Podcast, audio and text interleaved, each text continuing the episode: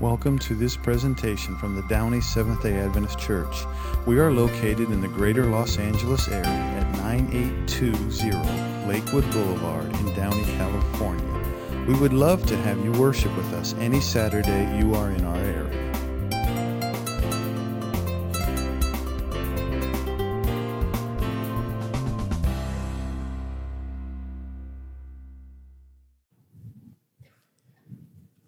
Good morning, everybody.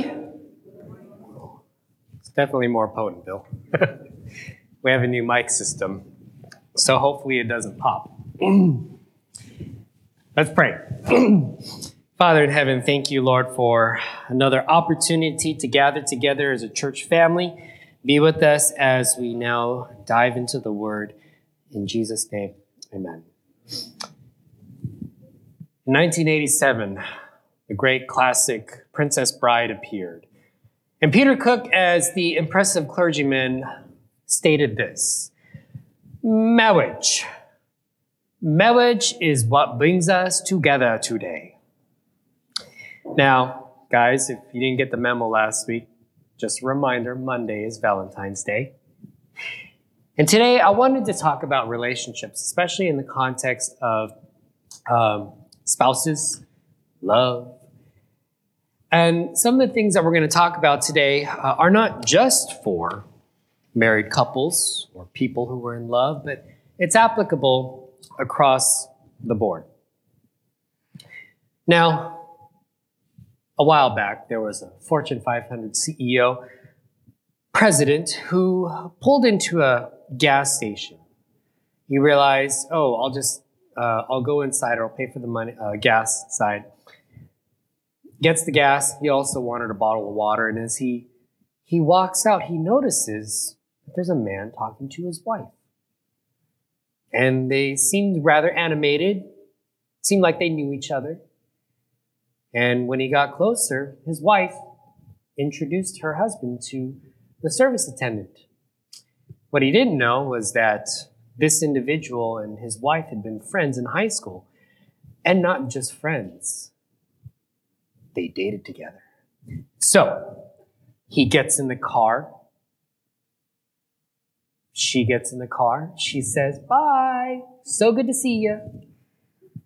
They're driving down the road, and mind you, they're in a very nice, nice car, Mercedes. And as they drove in silence, he was feeling pretty good about himself. When he finally spoke, you know, I bet, uh, I bet I know what you're thinking. You're thinking that you're glad you married me, a Fortune 500 CEO, and not him, a gas station service attendant. To which she replied, No, I was thinking if I married him, he'd be a Fortune 500 CEO and you'd be a gas station attendant. you know, one of the scariest decisions that I ever made in my life was to ask um, Lisa's father, Pastor Bob, if I could take. Uh, his daughter out on a date. I remember it was February 5, no, not February 5, August 2, 2002. It was a Friday morning. Scary. Now, he's a very nice guy. Don't get, I'm not saying he's a scary guy. I just had a lot of great respect for him, and I still do. Um, but one of the best decisions was to ask him if I could take his daughter out on a date second best decision that I've ever made in the last 20 years was to uh, ask Lisa to marry me.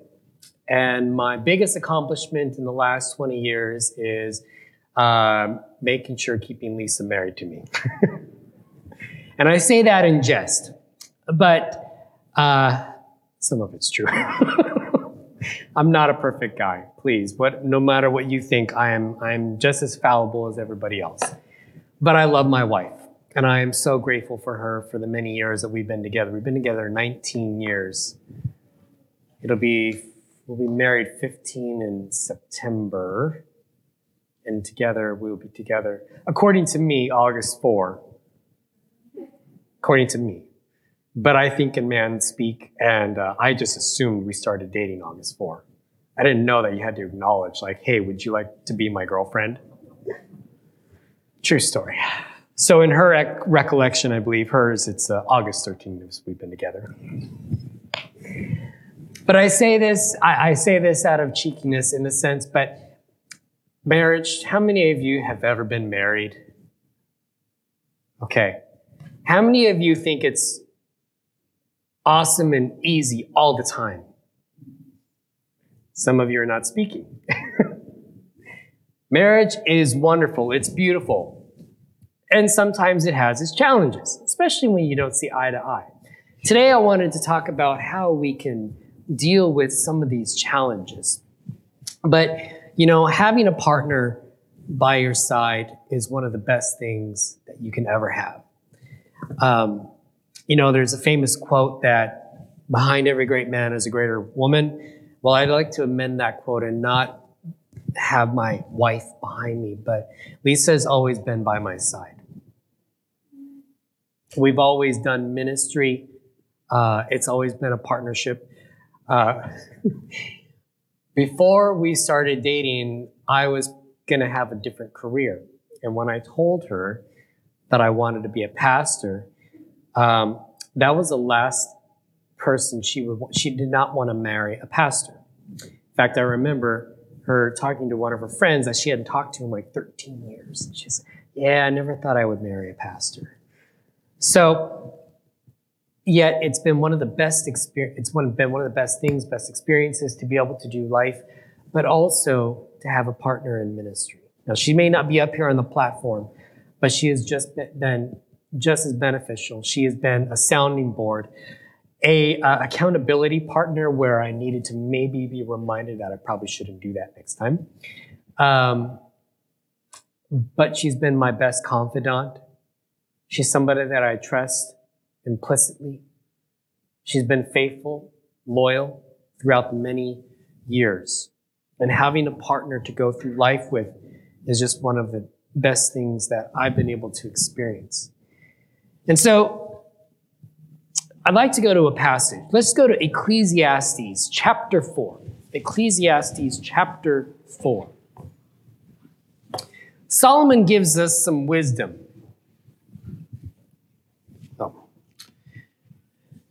By the way, I normally would read, but I have a new mic on, and if I keep looking down, it's not going to catch as well, so I'm just going to look at my screen. Um, but Ecclesiastes 4 9 through 12. Are we all there? Amen. How many of us are not there? All right. Almost there. I'll give you another second.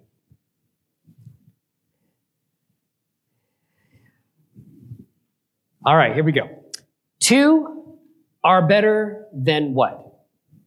One. Because you have a, they have a good return for their labor.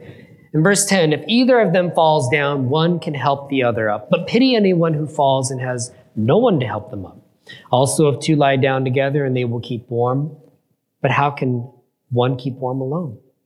Though one may be overpowered, two can defend themselves. A cord of three strands is not quickly broken. There's a lot of good life advice here and the, the blessings of not just having a partner for life, but also having a community, of having friendship. But especially as we look at this in the context of, of having a life partner. Two is better than one. Obviously, well, you have a partner for life. Accomplishing things. Is it much easier to have somebody help you accomplish an important task? To have that extra uh, time to be able to maybe uh, help get whatever the labor needs to be done to maybe proofread a report, uh, to bounce ideas off? Yeah. Having another person help you can be advantageous. But as, as verse 10 points out, hey, what if one of you falls? Well, the other can help build them up. If someone gets hurt, we're there to help patch that person up, to uh, apply first aid, or to be able to hear the challenges, the frustrations, the pains. And then in verse 11, it talks about also if two lie down together, they will keep warm. It's true. Have you ever been really, really cold? And the only thing you could do, you didn't have any more jackets, and so you all bunched up together. And maybe it wasn't the most effective, but there was a sense of warmth, of a camaraderie, and that helped pass the time by when you were freezing. Being warm together, you can uplift one another, care for another, and soothe one another. And finally, in this passage, the last part, where it says, though one may be overpowered, when it's just one singular person against however many, two, five, ten, twenty, the odds are not great in that one person's favor. But if you have another person with you to back you up, to look out for you, to watch your back, they can defend themselves much better. Where it says a cord of three strands is not quickly broken. Rope, when you put it together and it's woven together, it's that much harder to break apart. And so I love this passage because it helps kind of help us understand how a healthy, successful uh, relationship can help, uh, especially in marriage, move us forward together. In the Bible, there are, uh, in particular, four Greek words specifically that talk about love. In English, we just have love, and it could mean many things, but in Greek, in ancient Greek, there's at least four, there's more, but in, in the Bible that I, I know of, there's at least four uh, that we can look to. The first one is agape. It's this universal love for everyone, uh, willing to do anything for someone. For instance, uh, firefighters, they practice agape love every day. Whenever they get roll on uh, a car accident, uh, do a medical call, or jump into uh, a, a burning building, that is agape love. Love that has no bounds, caring for one another, willing to do anything for someone. The next Greek word is philia, which is affectionate love, or in also involving friendship. When you look at the town of Philadelphia, philia, philia, and then adelphos, brother, city of brotherly love. Okay? And then there's a third one, the storge, which is the familial love. Your brother, your parents, your sister, your aunts, your uncles, cousins. That's storge. Everybody say storge. storge. All right, you've all spoken Greek. Be proud of yourselves. all right? That is a familial love. And then the last one tends to especially hit the, the newlyweds, the, those young or newly uh, gotten together, is the eros, the passionate, romantic love. And when we, when we look at love, there's no better passage that talks about love than 1 Corinthians chapter 13. Okay? 1 Corinthians chapter 13. And the love that is talked about here is the, the agape love, the love that is universal for a, a love uh, to look out for everyone, but also how we can apply this love in our life, not only for our spouse, those all around us. So let's go there 1 Corinthians 13. All right, we all there? Okay, verse 4. Love is what? Patient. Love is kind. It does not envy. It doesn't boast. And it's not proud. It doesn't dishonor others. It's not self seeking. It's not easily angered. It keeps no record of wrongs. Love does not delight in evil, but rejoices with the truth. It always protects, it always trusts, it always hopes, and it always perseveres. True love.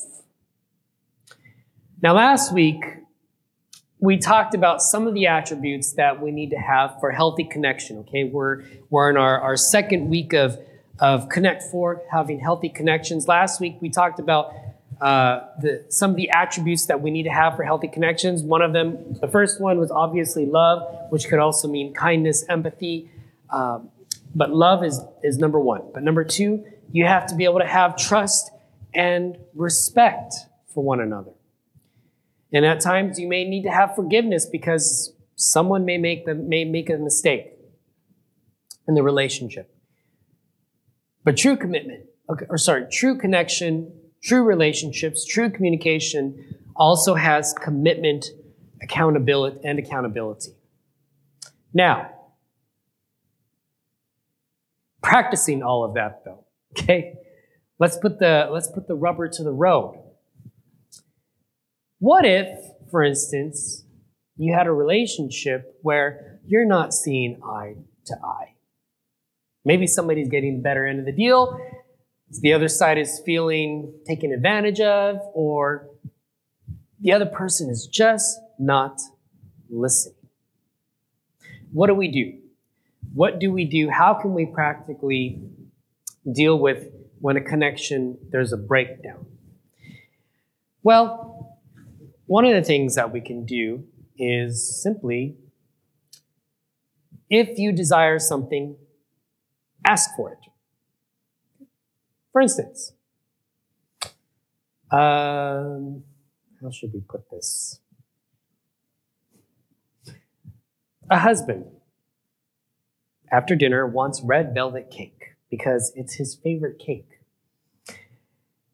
And his wife thinks about it. Okay, well, it's not my favorite cake. But he explains, hey, red velvet cake is one of my favorite cakes because I just, it tastes great, it's wonderful, it's awesome, it makes me feel great, and yeah. Hint, hint. Now, what if the other side is not as receptive to red velvet cake? State, now, be assertive, but not critical. Now, when we hear the word assertive, we, we kind of, it sounds like what? Aggressive, maybe a little demanding, okay? But being assertive is not being dominating. I, I don't mean it in the context of uh, aggressive, being dominating. Being assertive means being able to express your feelings and asking for what you want in a relationship. Now, let's just say, let's just name him John, just to be completely, no, Mike. Right, let's, let's go with Mike. Michael desires red velvet cake. And yet, he feels that his wife does not share the same desire for red velvet cake. And so he has explained why he likes it, he appreciates it. And maybe, and so she listens. Now, if she wants to listen, she's going to say, hey, okay, he desires red velvet cake. He explains and how it would make him feel. One of the best things that she can do is just to say, okay, so what I'm hearing is you love red velvet cake because it makes you feel great, it tastes great, and it's wonderful and awesome. In our communication, one of the most affirming things that we can do is we can truly, truly listen to our partner and not just hear them, but understand where they're coming from as, as we've said before, to be able to stand in their shoes, okay, or walk a mile in their shoes. Now, I've, I've heard, for instance, there are some things, I, I, I, as a minister, I'm prepare, uh, I'm, I am, I'm certified in prepare and enrich, which is a, a premarital counseling uh, tool. And so one of the interesting things that I've, I've heard over the years that I've been doing this is some of the challenges that couples face. Uh, for instance, um, there was one couple where the bride to be just uh, does not like pie. And it was a consternation because the groom's mom always served pie. And every time they would go over for dinner, there had to be pie. And future mother in law was very insistent on everyone eating pie. And so it caused some friction in the relationship where she's saying, I don't want to go over. I don't want to have pie. I hate pie. So, how are we going to resolve this? And so, as we were talking about this, as we were working out, and I, I, I suggested, hey, rather than trying to be defensive, how can we collaborate and find a solution?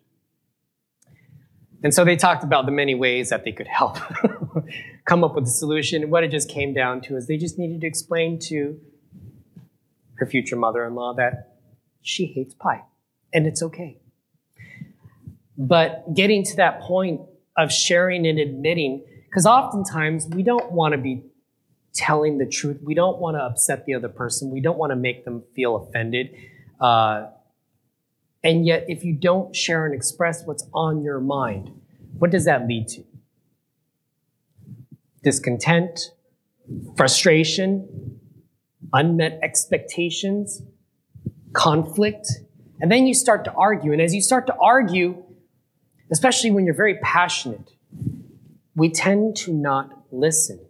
In fact, oftentimes, as they're speaking and we're listening, we're not truly trying to listen to what they're trying to say. We're rearming with what we're going to fire back with. Right? And so, one of the things that we have to be mindful of and cognizant of okay, what are they trying to say to me? So, connection requires actively listening, not try, waiting and res- waiting to respond with fire. Now, if you are at a standstill, sometimes you may go into a, a silent war. Do you know what a silent war is? Where you don't talk to each other.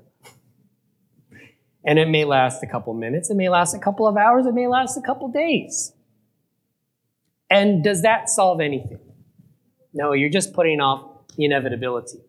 Now, there was a, uh, uh, a man who, he and his wife had gotten into an argument, and they did not see eye to eye. And for two days, they did not talk to each other. And of course, their pride was getting in the way. He did not want to admit where he was wrong, and she was not going to give in. And yet, he realized next day he had a very important flight. He needed to be up by five o'clock. So, what did he do? He wrote a, uh, a note and saying, Hey, please let me know when it's five o'clock because I need to get up and catch my flight. So he goes to bed and he wakes up, and it's the, when he wakes up, the sun is shining. It's 9 a.m., and he realizes he has a panic attack that he's missed his flight. The important meeting that he's supposed to be at is going to be happening in a couple of hours, and he's not going to be there.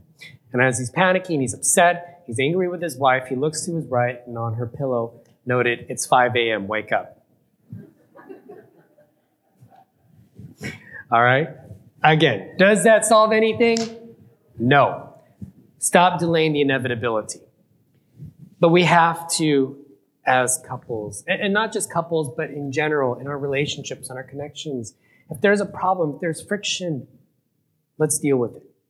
And when dealing with it, hey, maybe not everybody is ready to deal with it right then. Maybe they're emotionally, they're tired, they've just gotten home from work, and maybe they're spun up, and maybe they didn't have a good day. When, as you talk and as you try to solve conflict, ask, hey, is this a good time? And if not, maybe later or maybe tomorrow, but don't keep putting it off. Now, in the inevitability that some of us may just, we don't do well with conflict. And sometimes when we're dealing with conflict, and sometimes things get passionate, maybe one side is more vocal and passionate in the way that they talk, some of us may start to shut down. Maybe we may need to take a little time out. And it's okay to ask for a little mini timeout, okay? But agree to the timeout. And maybe a couple minutes, it may be an hour, or maybe you need to go for a run and then you come back. But the timeout is not an excuse to say, I want to avoid this. Because again, when you're dealing with issues, you need to deal with them. So, in our connections, we actively require listening. Share what you desire why it's important. So, connection requires actively listening, not waiting to respond for fire. And as you talk with one another, focus on the positive attributes and build up one another.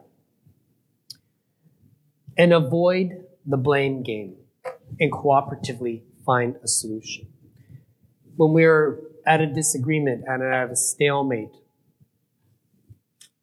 one of the challenges that happens is we tend to play the blame game. And when we blame others, is your argument strengthened? It's the opposite, right? Because people who always blame everybody and never take accountability for their own mistakes, then begin to lose credibility. Ever deal with a boss who just is very firm and hard, and sometimes they mess up and they don't take ownership of it? Do you respect that person even more? No. So you may work hard because you're feeling forced to, because it's your job, and maybe because you have a paycheck that you're dependent on. But to be effective leaders, or to be helpful spouses, listen. And where you may mess up, hey, I'm sorry. I messed up here. Please forgive me.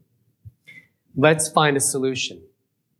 Set aside a time to deal with the solution.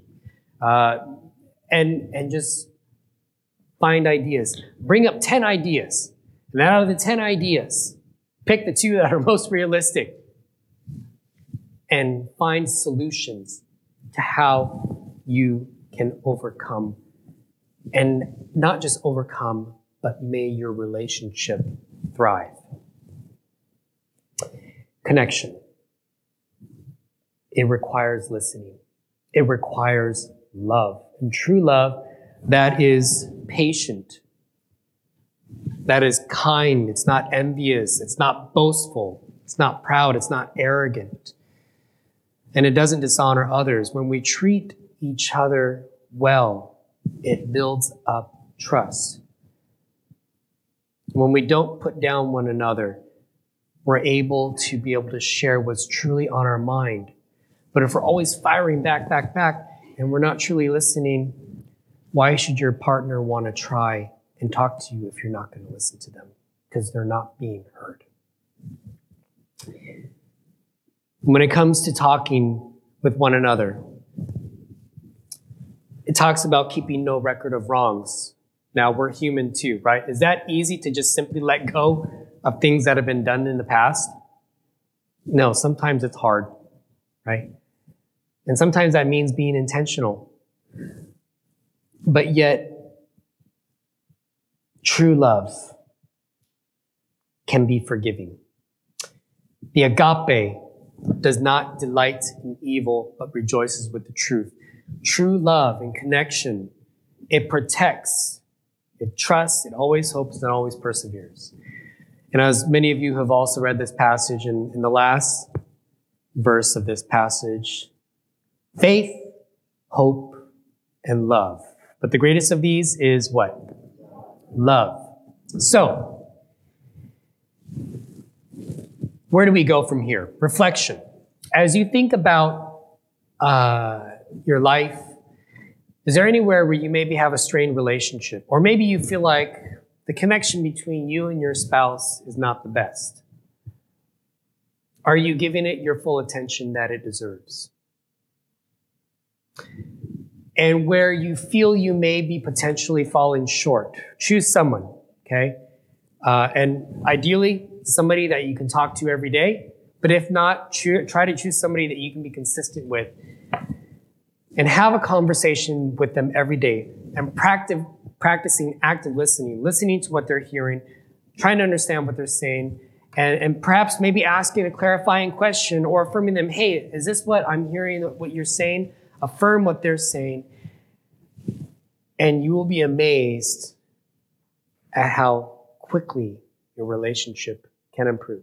Now, it's not a guarantee because there are some times where relationships are so challenged that you may need to get help. And that's okay. It's okay to get help, especially when you can have a third party come in who's totally objective to be able to help you see and help you in the process of helping to communicate with one another. So, my prayer, Downey Church, to my, our friends online, may you be well. May you thrive in your relationships. For those of you who are married, may you be blessed. And for those of you who have a, a loving relationship, uh, may, may God bless you, lead and guide you. May you spend the rest of your life with a partner, lockstep, side by side, working together to accomplish whatever you are called to do for the Lord. Father in heaven, Lord, we thank you for your grace and love. Lord, as we're talking about connections this month, sometimes we have breakdowns on our communication. I pray that help, help us, Lord, to be able to see, to understand, to truly listen, to affirm one another, to actively listen. And Lord, uh, may our relationships be blessed.